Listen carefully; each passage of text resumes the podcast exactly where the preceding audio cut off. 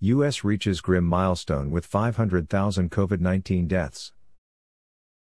U.S. COVID related deaths surpass 500,000 as many as 28,174,133 people have contracted COVID 19 in the U.S. U.S. President Joe Biden and Vice President Kamala Harris will hold a moment of silence to mark the tragic milestone. Johns Hopkins University announced today that the United States reached a grim milestone as the number of U.S. COVID 19 related deaths has surpassed 500,000. According to Johns Hopkins University, which relies on data provided by international organizations, federal and local authorities, as many as 28,174,133 people have contracted COVID 19 in the U.S. and 500,071 people have died.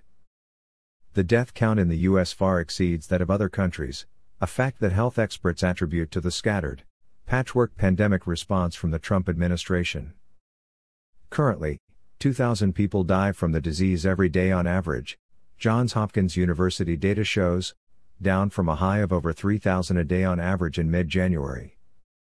According to the White House Press Service, U.S. President Joe Biden jointly with Vice President Kamala Harris will hold a moment of silence to mark the tragic milestone of COVID 19 deaths.